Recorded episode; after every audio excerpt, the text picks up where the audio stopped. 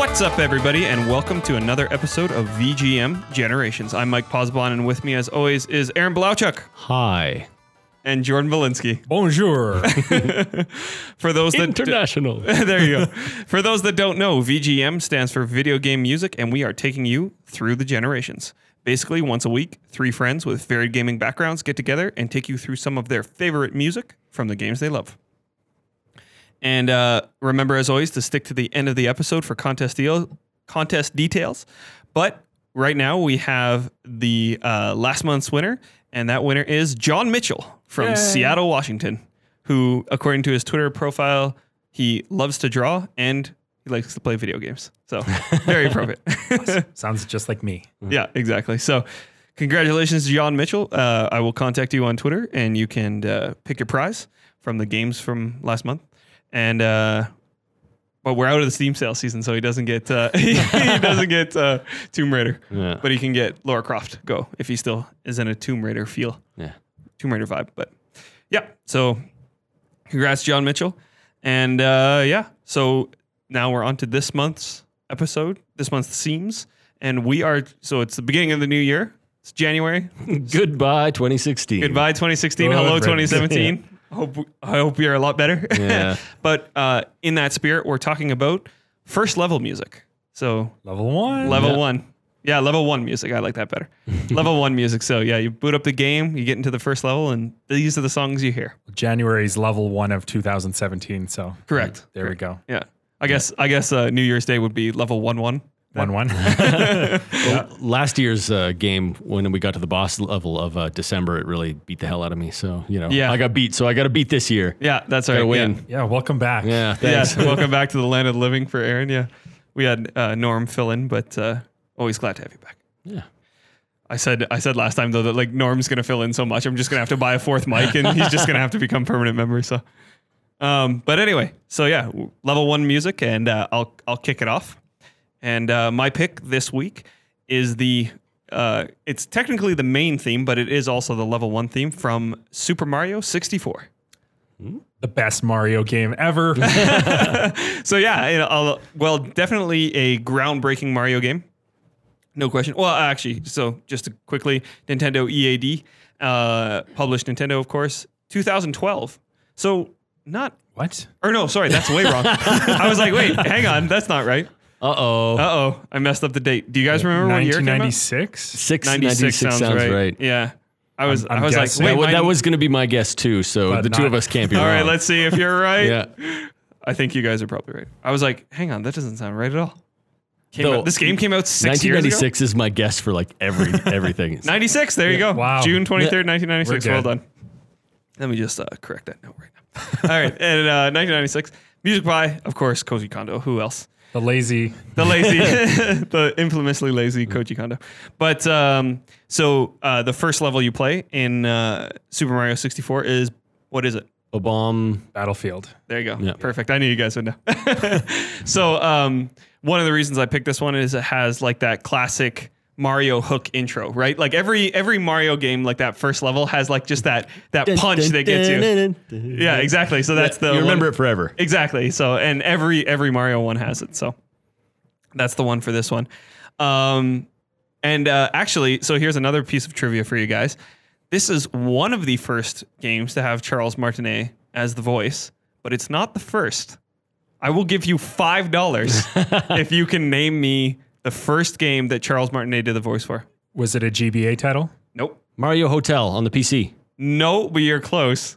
You both don't get the five bucks, but you can keep Oh, going if you uh, want. That's all I got. Yeah, I don't know. You don't know? Hotel Mario. I've never heard of this game in my life.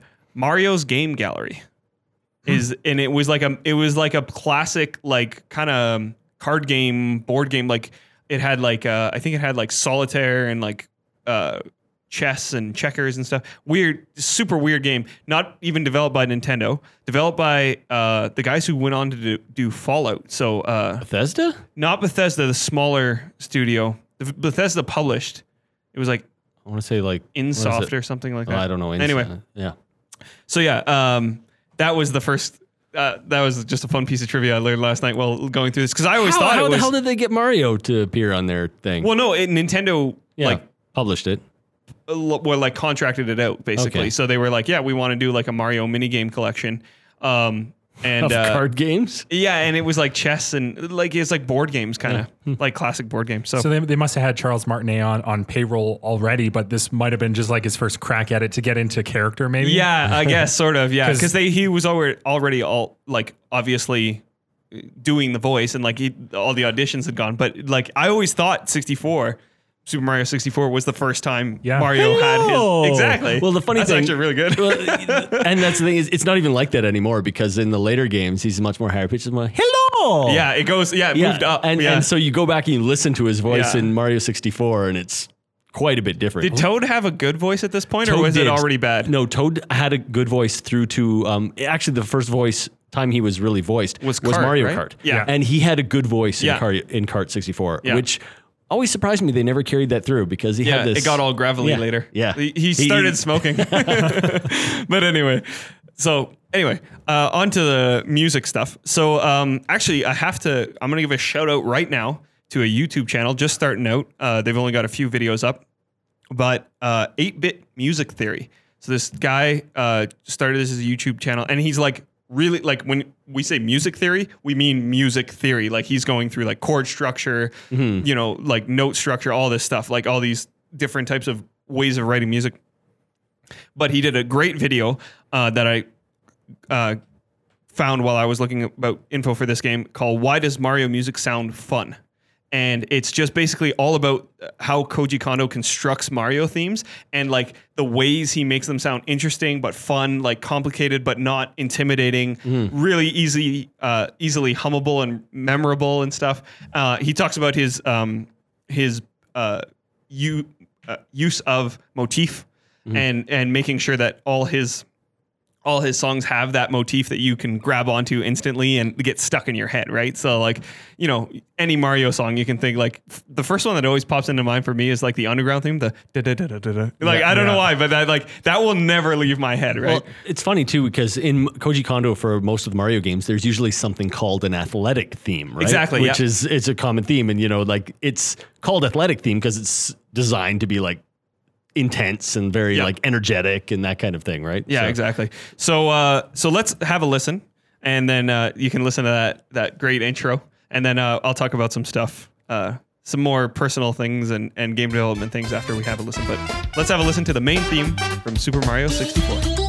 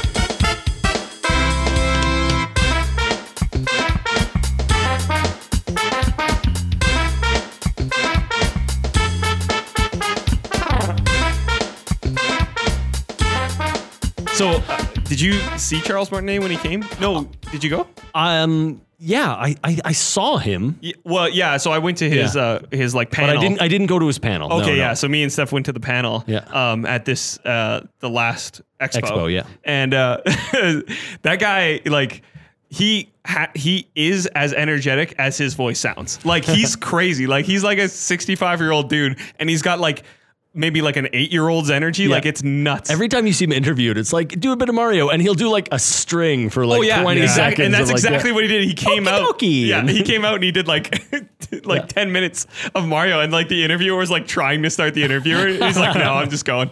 So yeah, and he like I guess yeah, like it was weird because he was saying that like when he got contracted to The Voice, um. Like to audition for the voice, they were like, just do like an Italian plumber from Brooklyn or whatever. Yeah. And so everyone was playing it like he could hear the other people, and they're all Yeah. doing like, "Yeah, I'm from Yeah. Brooklyn, I'm a plumber. Like they were doing like they're really like Totally, like well, what you'd expect. yeah, exactly. And but there that was it. That was like the only thing they told him going into it. Yeah. And then so he was like, "Well, I'm going to play it different. Like everybody else is doing the same thing. I'm to just do something different." And then he went into the Mario voice, and they were like, "Yep, that's it." So it's crazy. I guess I, I Mario prefer had his a Wario voice. yeah. uh, and, well, he does chir- just about yeah, he everybody does now. every like male character. yeah, he still doesn't do Toad. No, But and No. he doesn't do like Peach or anyone. Actually, the, he should do Peach. that would be funny. Actually, uh, the funny thing I learned uh, doing more research was the voice of Peach in this game was voiced by the senior editor of Nintendo Power at the time, oh, really? and she also did the English text translation for the game. And she and so I think it was one of those. We need a Peach. Hey, Yeah. you, you work for Nintendo. Come do a That's voice. what I love about the early days of like all video games. Yeah. It's like any whenever they're putting a voice in the game, it was like Joe from down the hall. Like you've got some time, come record something. exactly, And exactly. one of the no- notorious examples of that I always find is uh, Ultima Underworld. I don't know if you guys know the No. know the game, but its voice acting is like so bad. Yeah. it feels like just developer and friends Steph, recording stuff. Steph was showing me a game uh, she used to play. It was like a point and click adventure called King's Quest. Oh, yeah. It was a PC, and like that was the same thing. Oh my god, we watched. You're like, talking just- ab- about King's Quest, like I wouldn't know what that was. Oh, I don't know. Do you? Okay, you're you're a big like I King's haven't Quest fan? played like a whole bunch of King's Quest back to the original. Yeah, but anyway, actually, there's a remake of King's Quest on a total sidetrack. Yeah. But there's a remake, and it's great. You can play the first uh, like level for free, Mm. and Steph like I downloaded it on my computer, and then I just left my room while she played it all night. So it's pretty funny. But anyway, um, back to Super Mario 64 and this song specifically. So uh, the my one personal thing, the reason, so I love all Super Mario music. It's all great. Um, all the first levels are all really good. I actually almost picked um, Super Mario 3D World, which say what you will about the game, but that first music, like the first level music, fantastic. And it reminds me a lot of the new Mario Kart music. It, it sounds like it was almost done by the same musicians and composed by the same person because it's got these like big sax solos in it, just like Mario Kart 8 music. Yeah, I'm trying to remember it.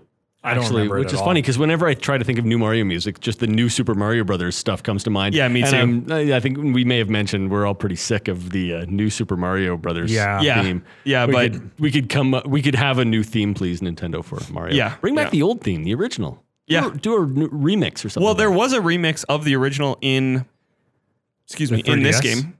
Uh, like there was kind of a reimagining Yeah, yeah, yeah, of yeah. the uh, and and the Starman theme was also Mm-hmm. in this one too. But um, so the reason I had to pick this song though is it used to be my ringtone on my phone in like high school. I made it there. I th- so this is like back in the day before like customizable ringtones were a thing. So I had this like Motorola phone, and I found the software online on like Kazaa or something. I like illegally downloaded the software to change the uh, images, like to change the screen image and to change the ringtone.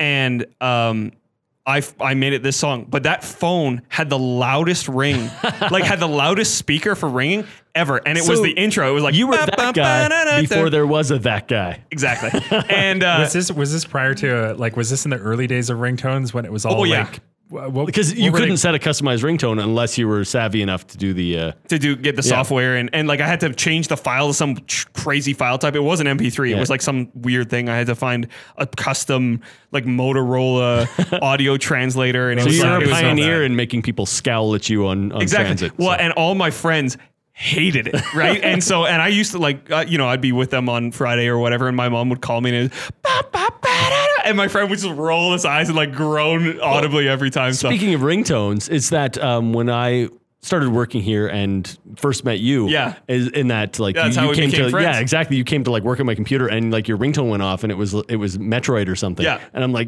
you have a red Metroid ringtone. Yeah. So No, that's, I that's how I knew you were a, a decent human being. Well, that's I used to call it my friend finder. Yeah. Because like if I got a text, it was my text tone, and it was the like Metroid, like the landing sound Yeah. sound. And uh, if that went off, and I was around someone, and they were like, "I know that," I was like, "You and I then can be friends." if their eyes grow wide and they yeah, exactly, exactly. So, um, a couple other fun facts about the game before we move on. Um, one of the cool things about this game is famously when they were developing this game, they uh, before they built any levels, before anything else, uh, they had Mario built, and they just had him running around on a plain grid.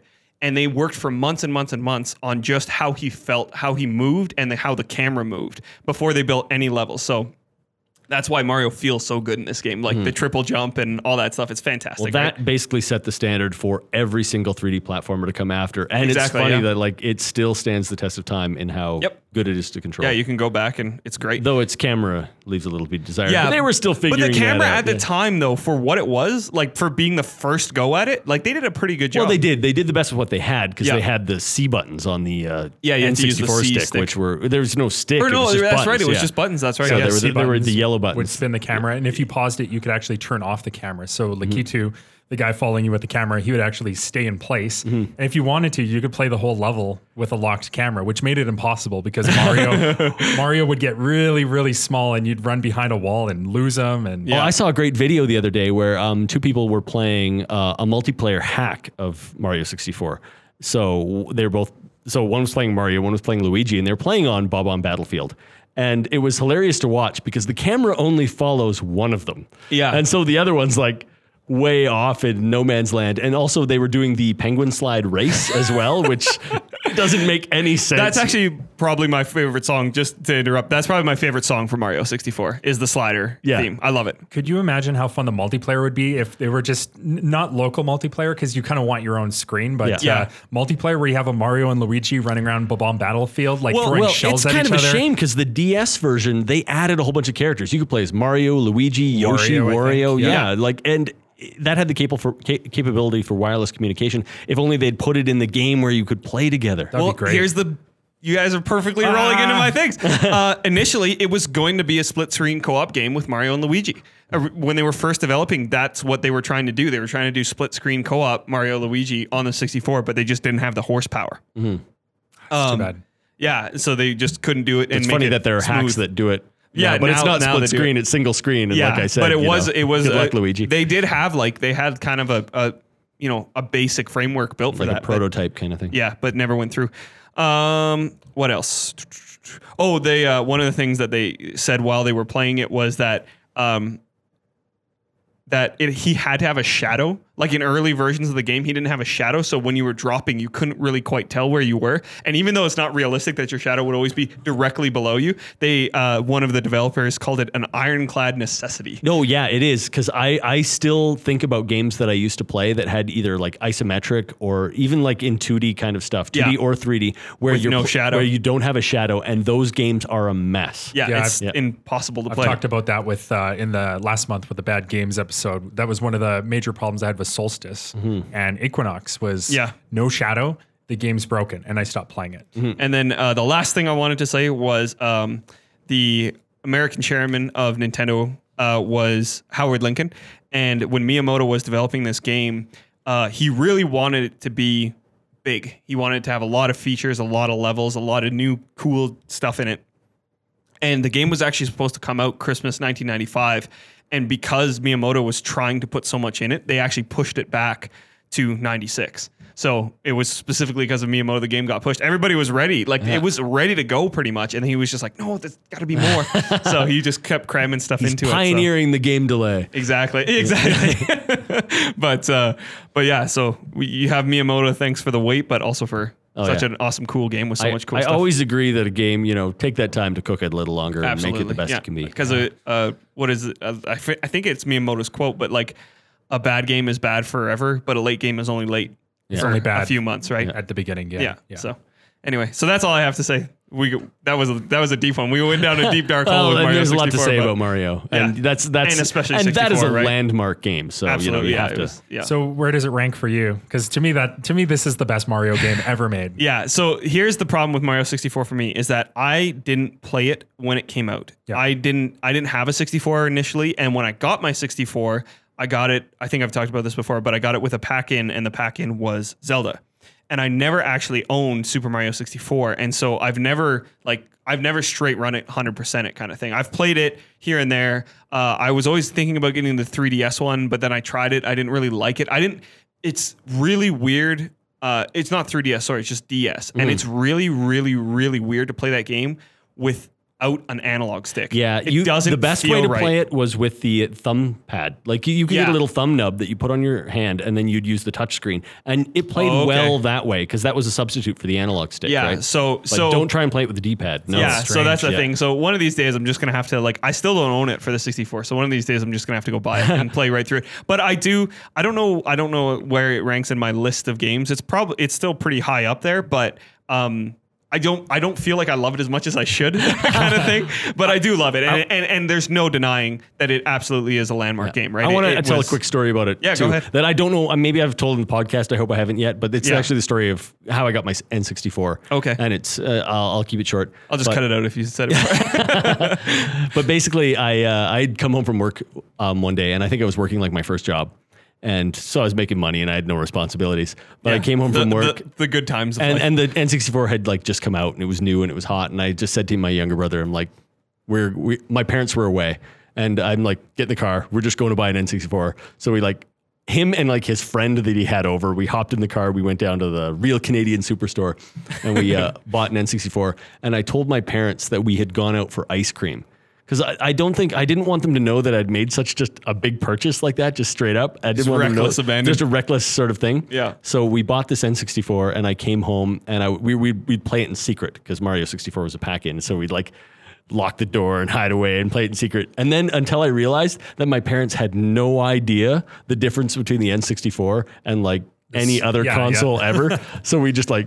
Then we experiment. We just played out in the open. My parents had no idea. Video games are was- just video games. yeah, games. exactly. it's Like, a it controller. was- there's colors on the screen, and I hear Mario. but that's the thing is, it was so different from anything that came before Yeah, it. But they wouldn't sprite- recognize, yeah, to 3D But they wouldn't recognize the jump in technology. So Yeah. you know, no, no, no disrespect to my parents, but it's just you know, Well, it was like uh, it was when I like I got my PS2, the first like the first time I got my PS2, and I think I was playing Ratchet and Clank, and my sister came in the room. And she was like, "This doesn't look any different than the 64." I was like, "Get out!" I was like, "I was like, how can you not see it? It's amazing." You know what I mean? Like I was just losing my mind. So anyway, Jordan, give All us your pick, man. Give us your first pick. Okay.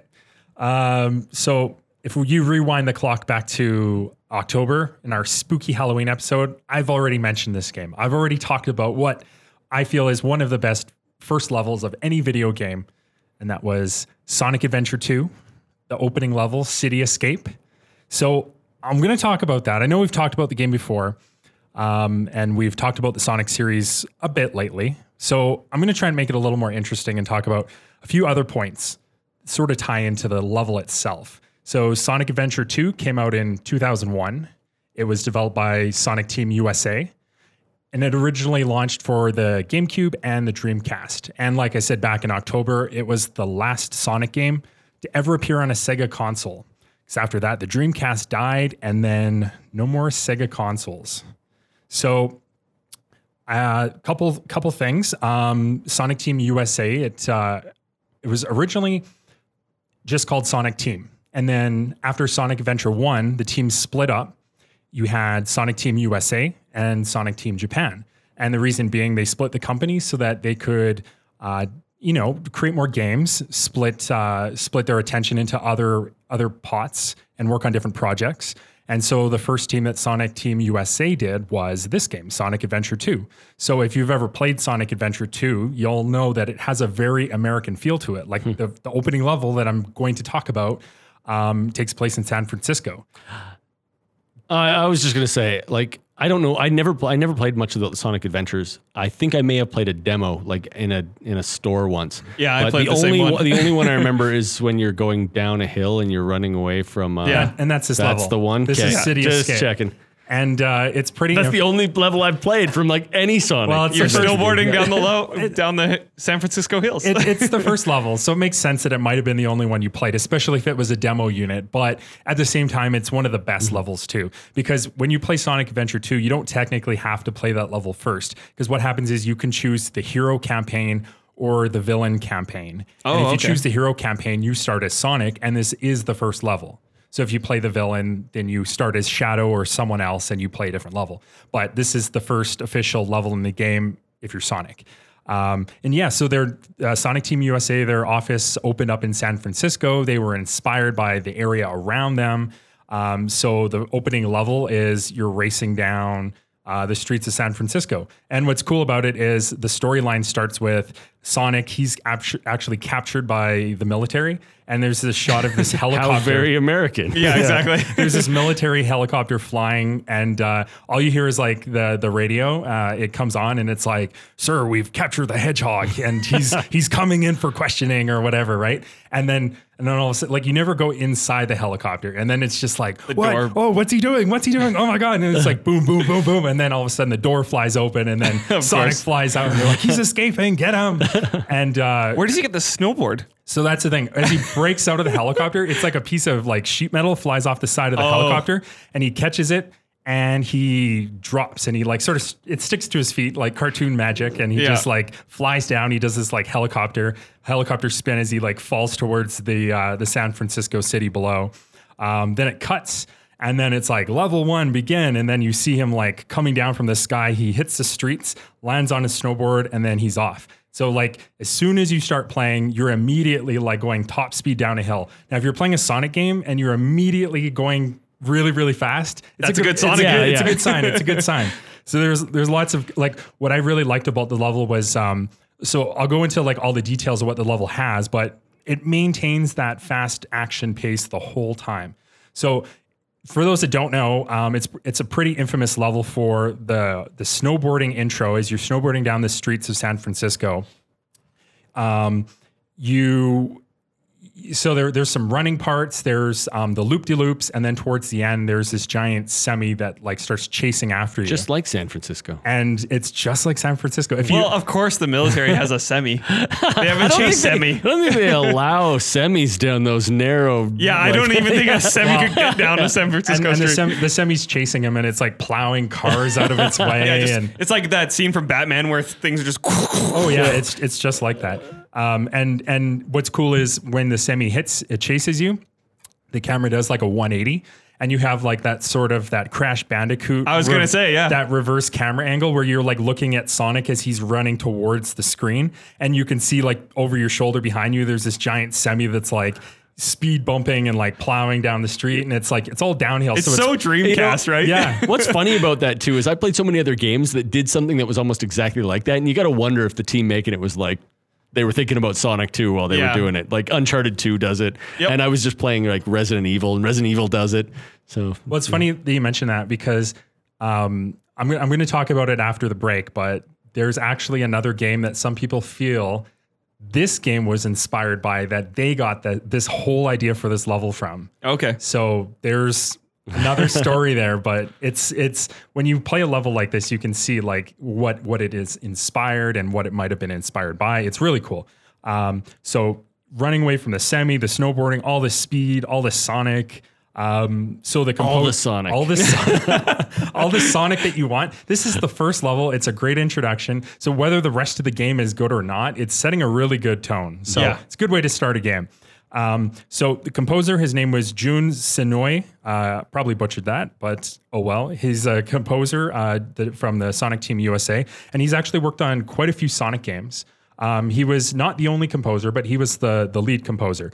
Um, he was asked on Twitter what his favorite Sonic song was, and Yeah. he said vocally, this was his favorite song.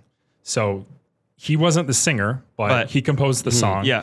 Um, and that kind of made me feel bad because I remember in our Halloween episode talking about 100%.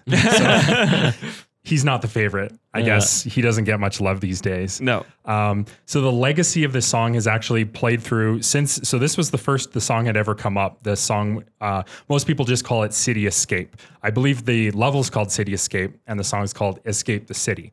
Regardless, it's been through a lot of different Sonic games. You can hear this song or remake versions of it.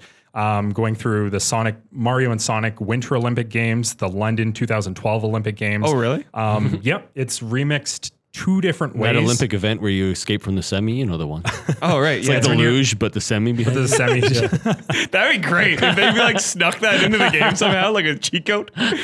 There's uh, so in Sonic Generations, there's actually two different versions that they've uh, remastered for the game, I like that game. and it's even in Smash Bros on the Wii U. So it's one of the default songs in that. You probably never heard it because you always picked the Sonic Heroes. well, no, that's the. Wii U one you're talking about. So the Sonic, you're talking Sonic Brawl. Heroes was Brawl. Yeah. Brawl, okay.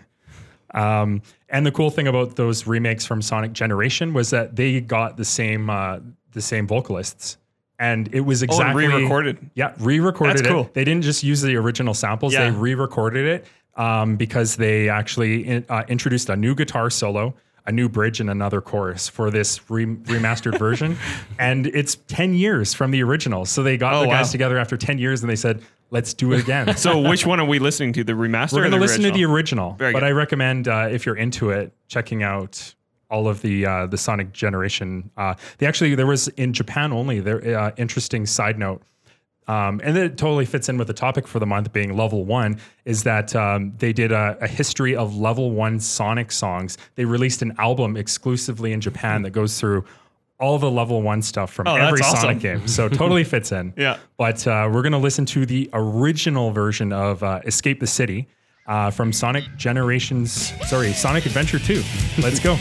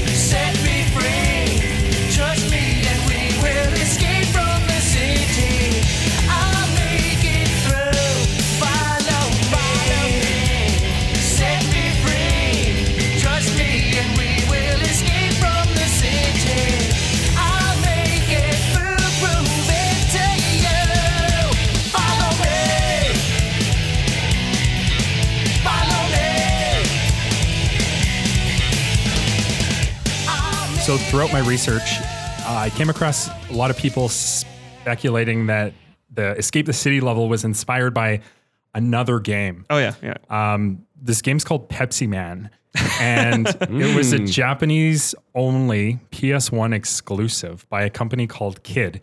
This game came out two years earlier than Sonic Adventure 2. And Pepsi Man is actually the Japanese mascot for Pepsi.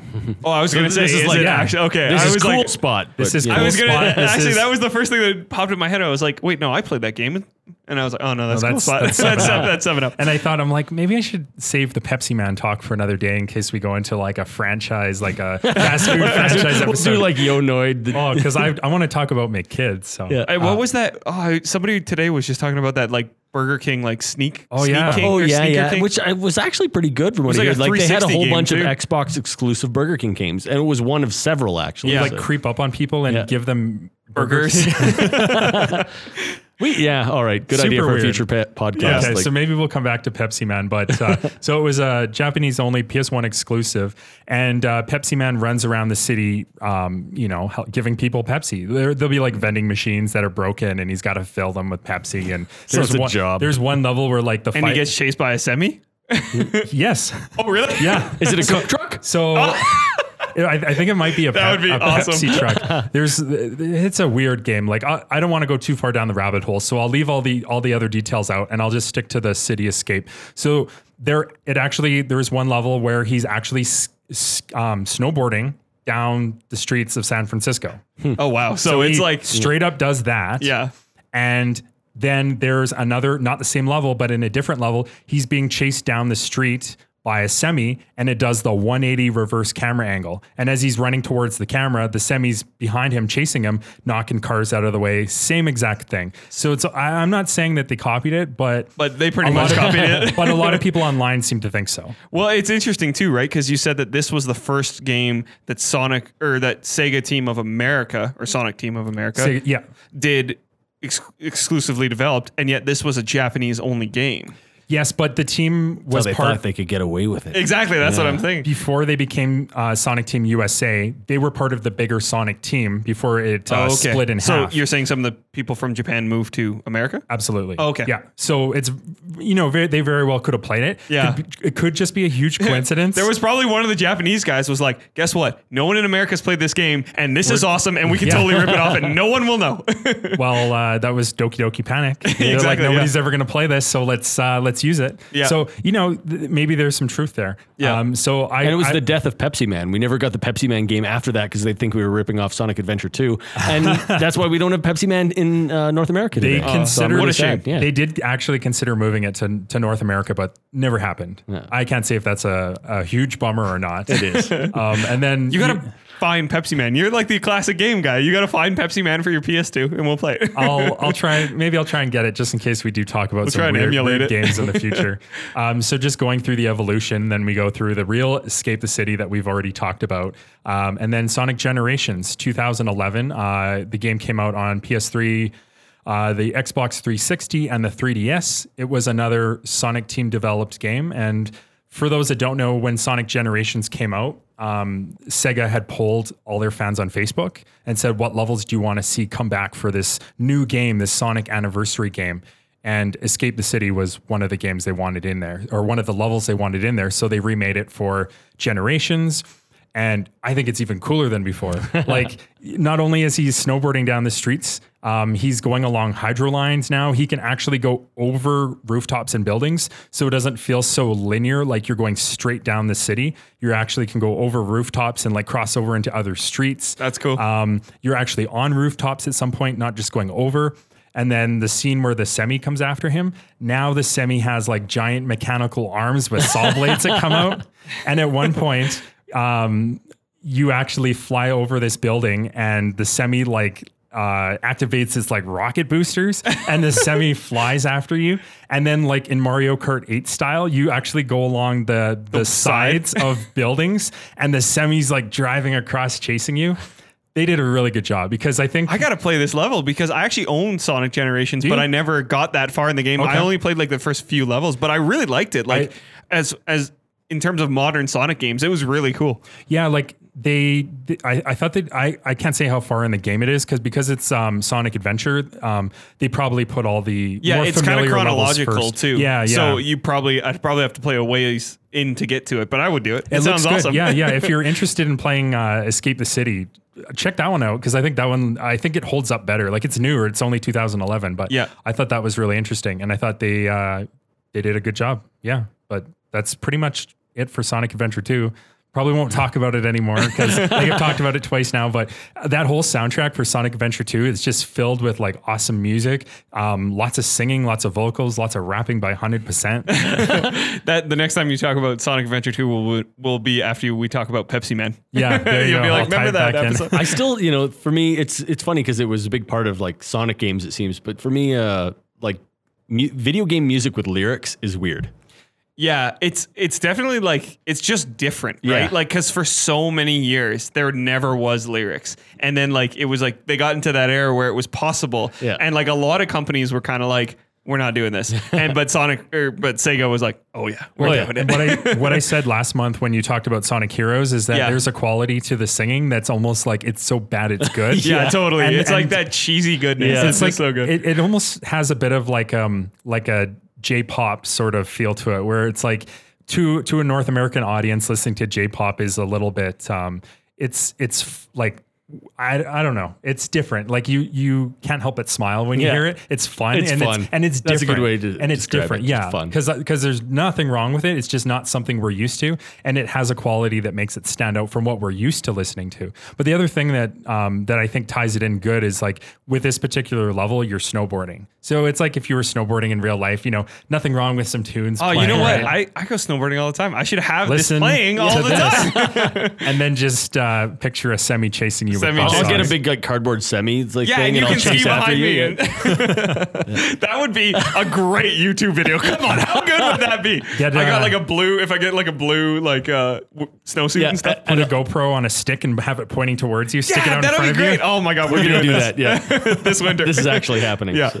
All oh right. my god. All right. Look look forward to the VGM Generations YouTube channel. It's gonna have one video that's gonna set the world on fire. Yeah. But that's it. I'm done. All right. All right, Aaron, go ahead. What do All you right. what do you got for us this this week? What do I have? I've got a uh, an- another landmark game, you could say, and this is unfortunate because I almost feel like this is a game that you guys may not have played as much as me. So I'm not sure if you'll have as much to say about it. What are you talking about? Me- I'm talking about the original first-person shooter. This is Doom. I did play a bit. You did play a bit. I bet. played a bit too. So, we'll go Well, ahead. I mean, I'll talk about yeah, my I can't, I can't experiences assume that no, people haven't played Doom. Yeah. And maybe it- because, you know, obviously it's Doom. And it- not like it was the first first person shooter. The Wolfenstein 3D obviously came before. yeah. But uh, Doom was the one that kind of set the world on fire. So, uh, Literally. yeah, literally on fire. Yeah. And then it got crazier and crazier. And of course, th- things came later like uh, Duke Nukem 3D, which was like, we'll take Doom and we'll just up the craziness of all of that to the Yeah. nth degree. Well, you said it would set the world on fire. Wasn't that Doom 2 that took place on Earth? And Yeah, Doom because- 1 was on Mars? Yeah, because at the at the end of because your whole thing is basically you're on Mars and you're a portal. Scientists have opened a portal essentially to Hell. One of the moons of Mars gets transported above Hell, and then so you battle your way across the moons. Then you battle your way across Hell, and then at the when you beat the final demon, you get transported back to Earth. But it's too late. You didn't stop the invasion, so Doom 2. Doom Two. Yeah. Okay. Hell on Earth. Yeah. Was uh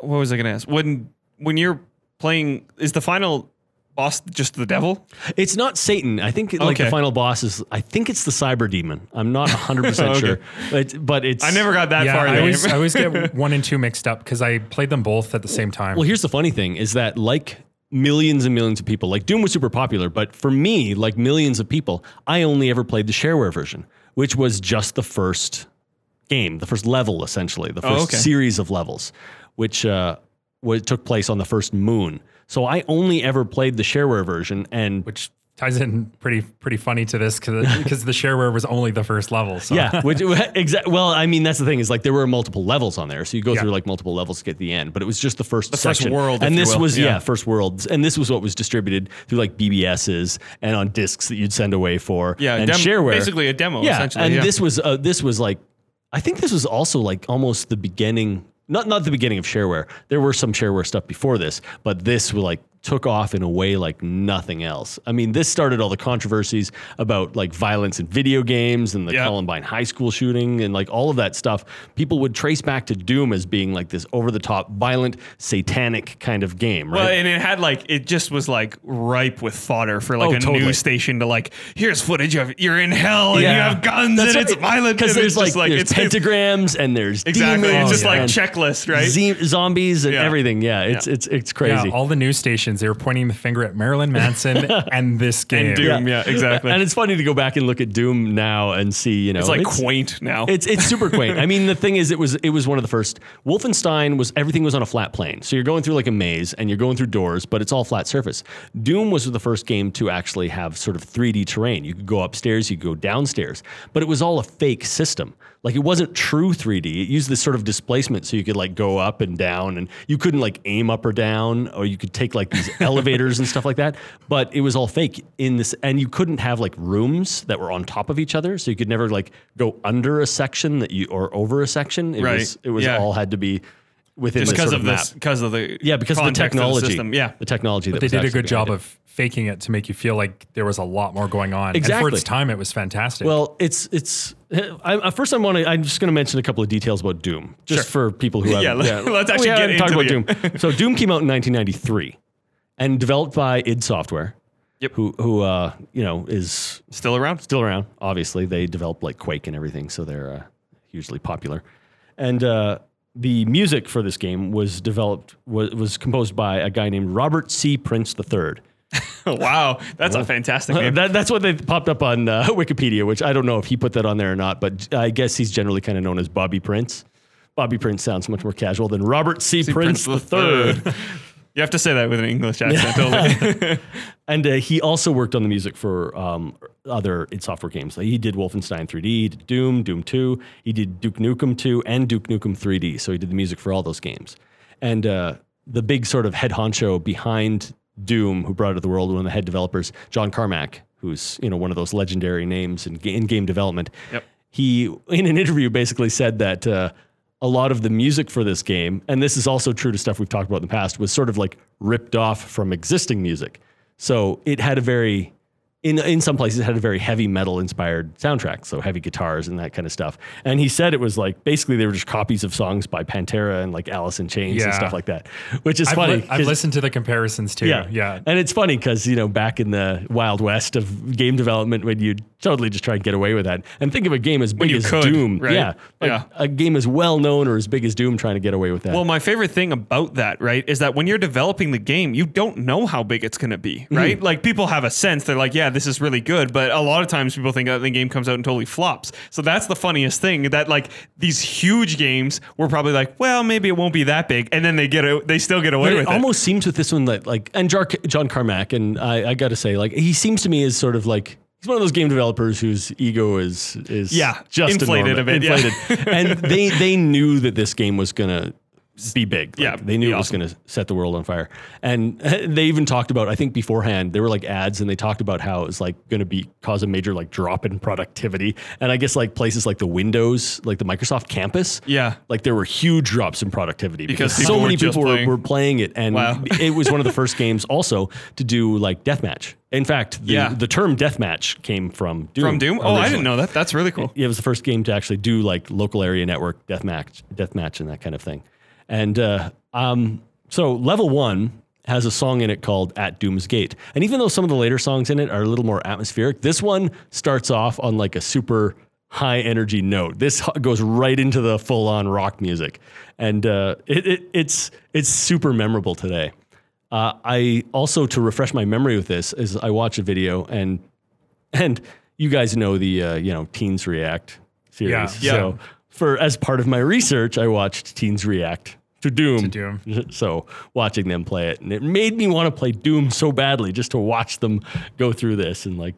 It's funny because everyone's they're, they're looking at it and they disparage it as as teens do. It they looks hate so everything. old It and looks so retro old. and You can't you can't even aim up. Damn Can't even can't even jump. Yeah, But- that's so weird, eh? To think that you can't aim up like Yeah. just left and right. Yeah.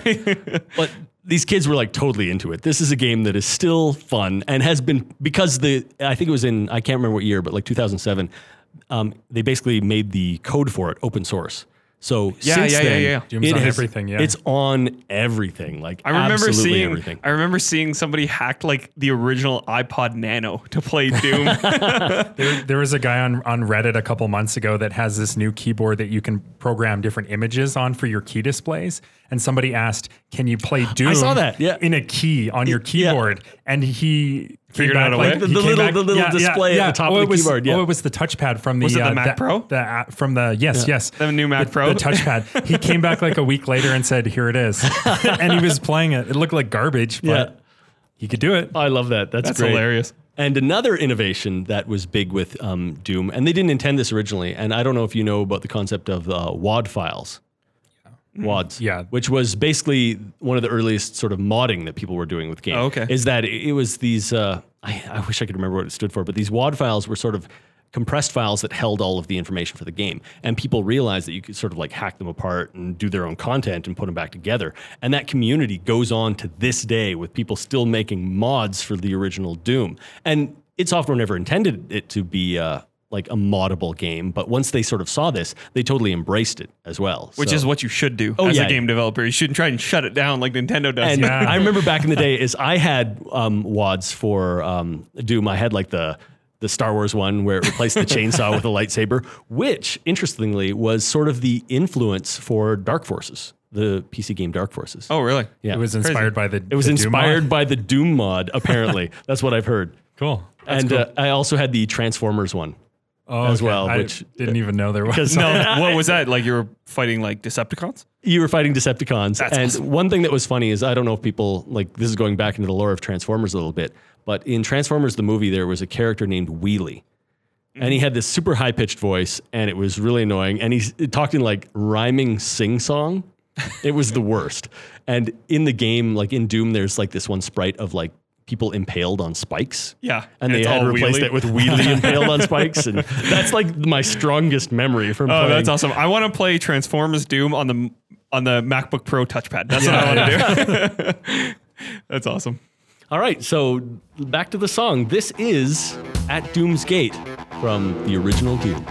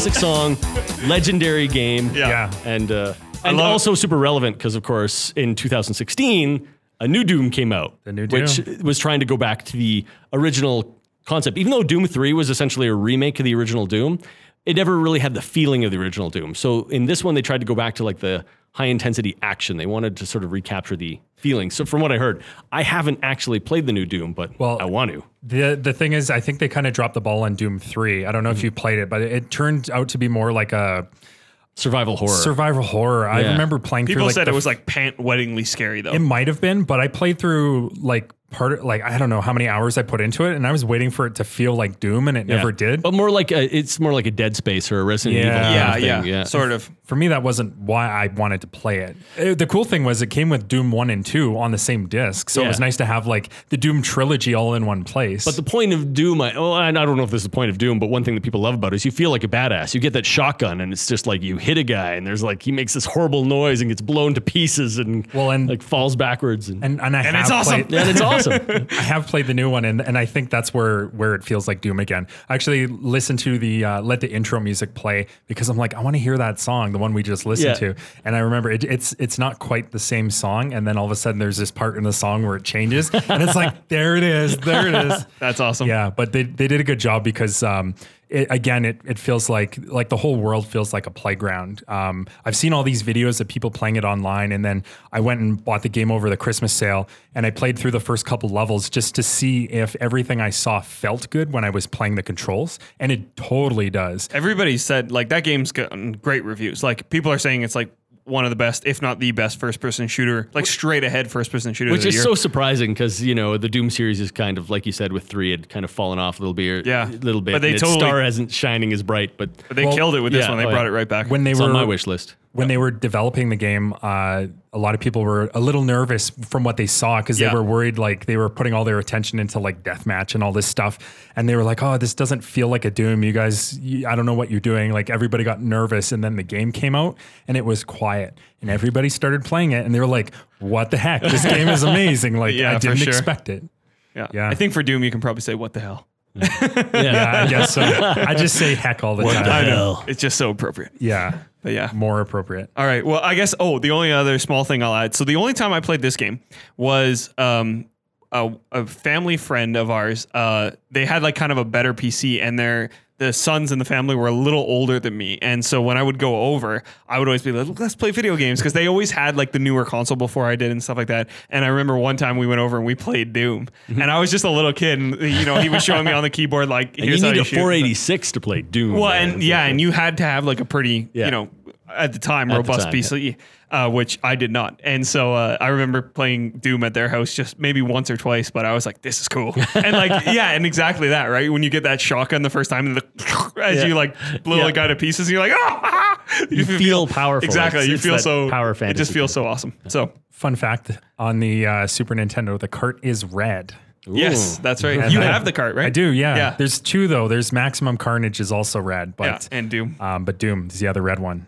It How be- was the port? Was the port good? it was bad. It was bad. yeah. We're not talking about the port. We're no, we're talking about the original on Yeah, PC. yeah. But uh, all right. So anything else about Doom. about Doom? No, that's it. All right. Doom's well, awesome. then the only l- the question we have for you is, what have you been playing, Aaron? What have I been playing recently? Well, it was recently the Christmas holidays, so I I was probably jumping around a little bit, but uh, I was also deathly ill, so Yeah. I played where I could. Uh, I started playing Final Fantasy 15 and then abandoned that, so we're not going to talk about that. Oh, really? Yeah. Abandon it because No, I'm not abandoning it completely. Okay. It's just other things came along and I got kind of distracted. Sidetracked, so- yeah. Sidetracked.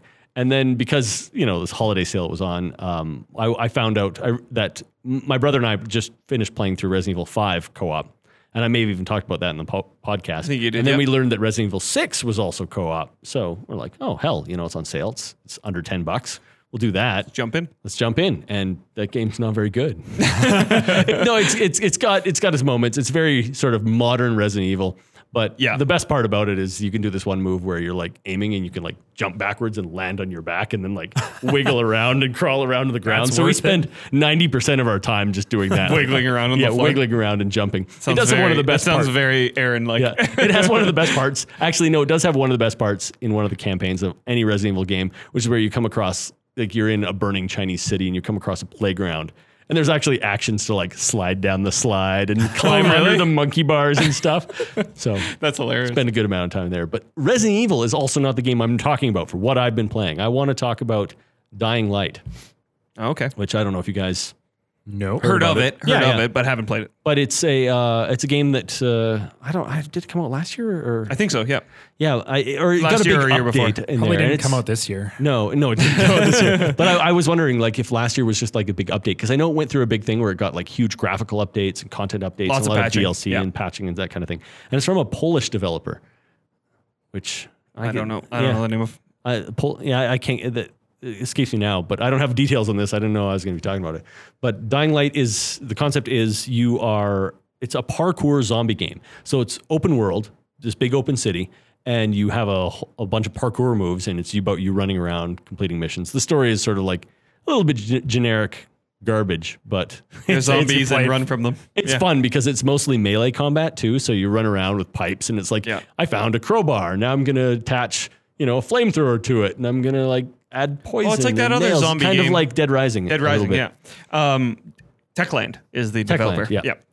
And it's the one where like you have to get safe before That yeah, that's why it's dark, called right? dying Yeah. dying light. It's Yeah. not- it's got it's got a day and night cycle, and the nights like when it's night, it is super dark and super dangerous. It actually feels frightening. Yeah. and they've got these like super infected that are out there that will hunt you down, and when you're out there running from them, it actually truly feels frightening. They did a really good job of doing that, and even when you're out doing missions and you see the sun setting and it's like sun's going down, we got to wrap this up, and then you get like a message over your intercom. It's like, guys, drop whatever you're doing, get back to Oh, safety. okay. Well, I've seen uh, I've seen Norm online playing with you, so there's Yeah. a good multiplayer component. That's the other thing too. Is I've been playing it. Is it the co-op? reason I started playing it was for its co-op multiplayer. I was talking with Norm and my brother, and we basically said, "Hey, we need something to play that's that's co-op multiplayer." We've been playing a bit of Overwatch, and uh, you know we want to play something together. So we started playing Dying Light for that exact purpose, and it's got four-player online co-op.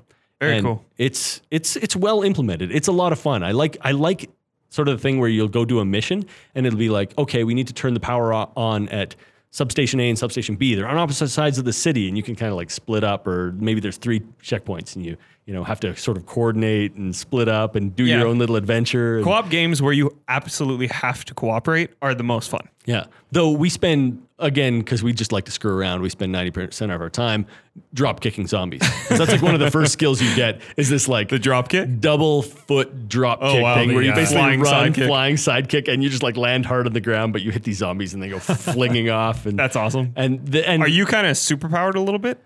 You, you do feel like a little- you feel s- kind of overpowered, and Yeah. it's the whole parkour thing too. Is you're Yeah. running around the city, you're climbing buildings, re- leaping from rooftop Yeah. to rooftop. So you got a bit of Ezio in you. Yeah, totally. and then, and of course, it's after the zombie apocalypse has been going on for a little while. So there's like these spikes attached to everything. You're running around like drop kicking zombies into these spike walls and stuff like that. That's So awesome. It's a good time. It Sounds is- like a lot of fun. yeah. So that game's probably a little expensive to add to the price pack, but we was- can add Sonic Adventure 2 Sonic Adventure 2 On- because it's on Steam. It's on Steam. So if you want to get uh, chased down the San Francisco hills by a semi truck, uh, feel free. So that's the game we'll add. We'll add Sonic Adventure 2 to the prize pack. And now we'll talk about how you win that prize pack. And that is by going on Twitter, as always, and just clicking that retweet button one time or three times if you feel like it. But uh, so three tweets go out Monday, Tuesday, Wednesday for iTunes, or sorry, SoundCloud, iTunes, and Google Play Store. And uh, just hit retweet once, and that is your entry. That is how everybody up to this point has won. And like we like to say, your chances of winning are as good as one in one. and I'm always trying to look for people who I can tell listen to the podcast. So uh, we So and, mention uh, the secret word, mention the secret word, which is abstergo. semi truck. no, that's fine. Uh, but yeah, just click that retweet button, and that's how you win. And for the bonus entry, you leave us a review on iTunes or a comment on SoundCloud. And uh, that's all for this week. So thanks very much for listening. Hmm? Sorry. Do you want to add the the card as well? That's last. There's a secret card that's going to come at the end of the month. Okay. You that's going to get added to the I didn't know if you just forgot. no, no, that's a good teaser. You have to listen all month if you want the secret card. Okay. But that's uh, that's coming in. But um, that's it for this month. Uh, happy New Year's, everybody! And uh, there there's some there's some fun there's some more fun things to come.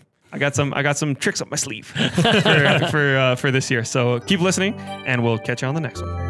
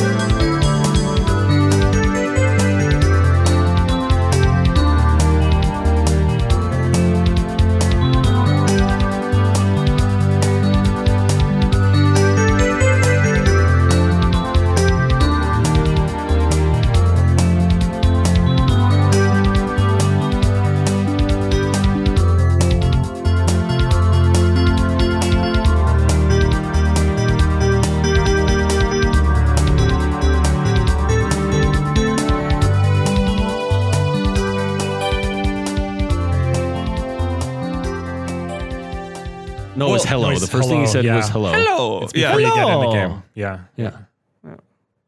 I'm gonna put this all. at Did the he end. say his own Us name? doing all like the Yeah. voices. It's Mario. Mario. Yeah, he definitely Was does that, that. was that not? That was Mario Kart, wasn't it? Yeah. He didn't say his name in. No, I don't think he said his name in 64. Really? There's no way he doesn't say it's a me Mario. It's a me, Mario. Mario. I thought that was from Mario Skipped for a Kart. second. yeah. I, I didn't think we were actually recording anything No. right now. I am because I'm gonna put it at the end of the episode and it's gonna be funny. Okay. All right. let's Yeah, I think, and he said, let's go before uh, Since starting you're, a level. Since you're really good at all the Mario uh, impressions, can you do the uh, sound he makes when he gets hit?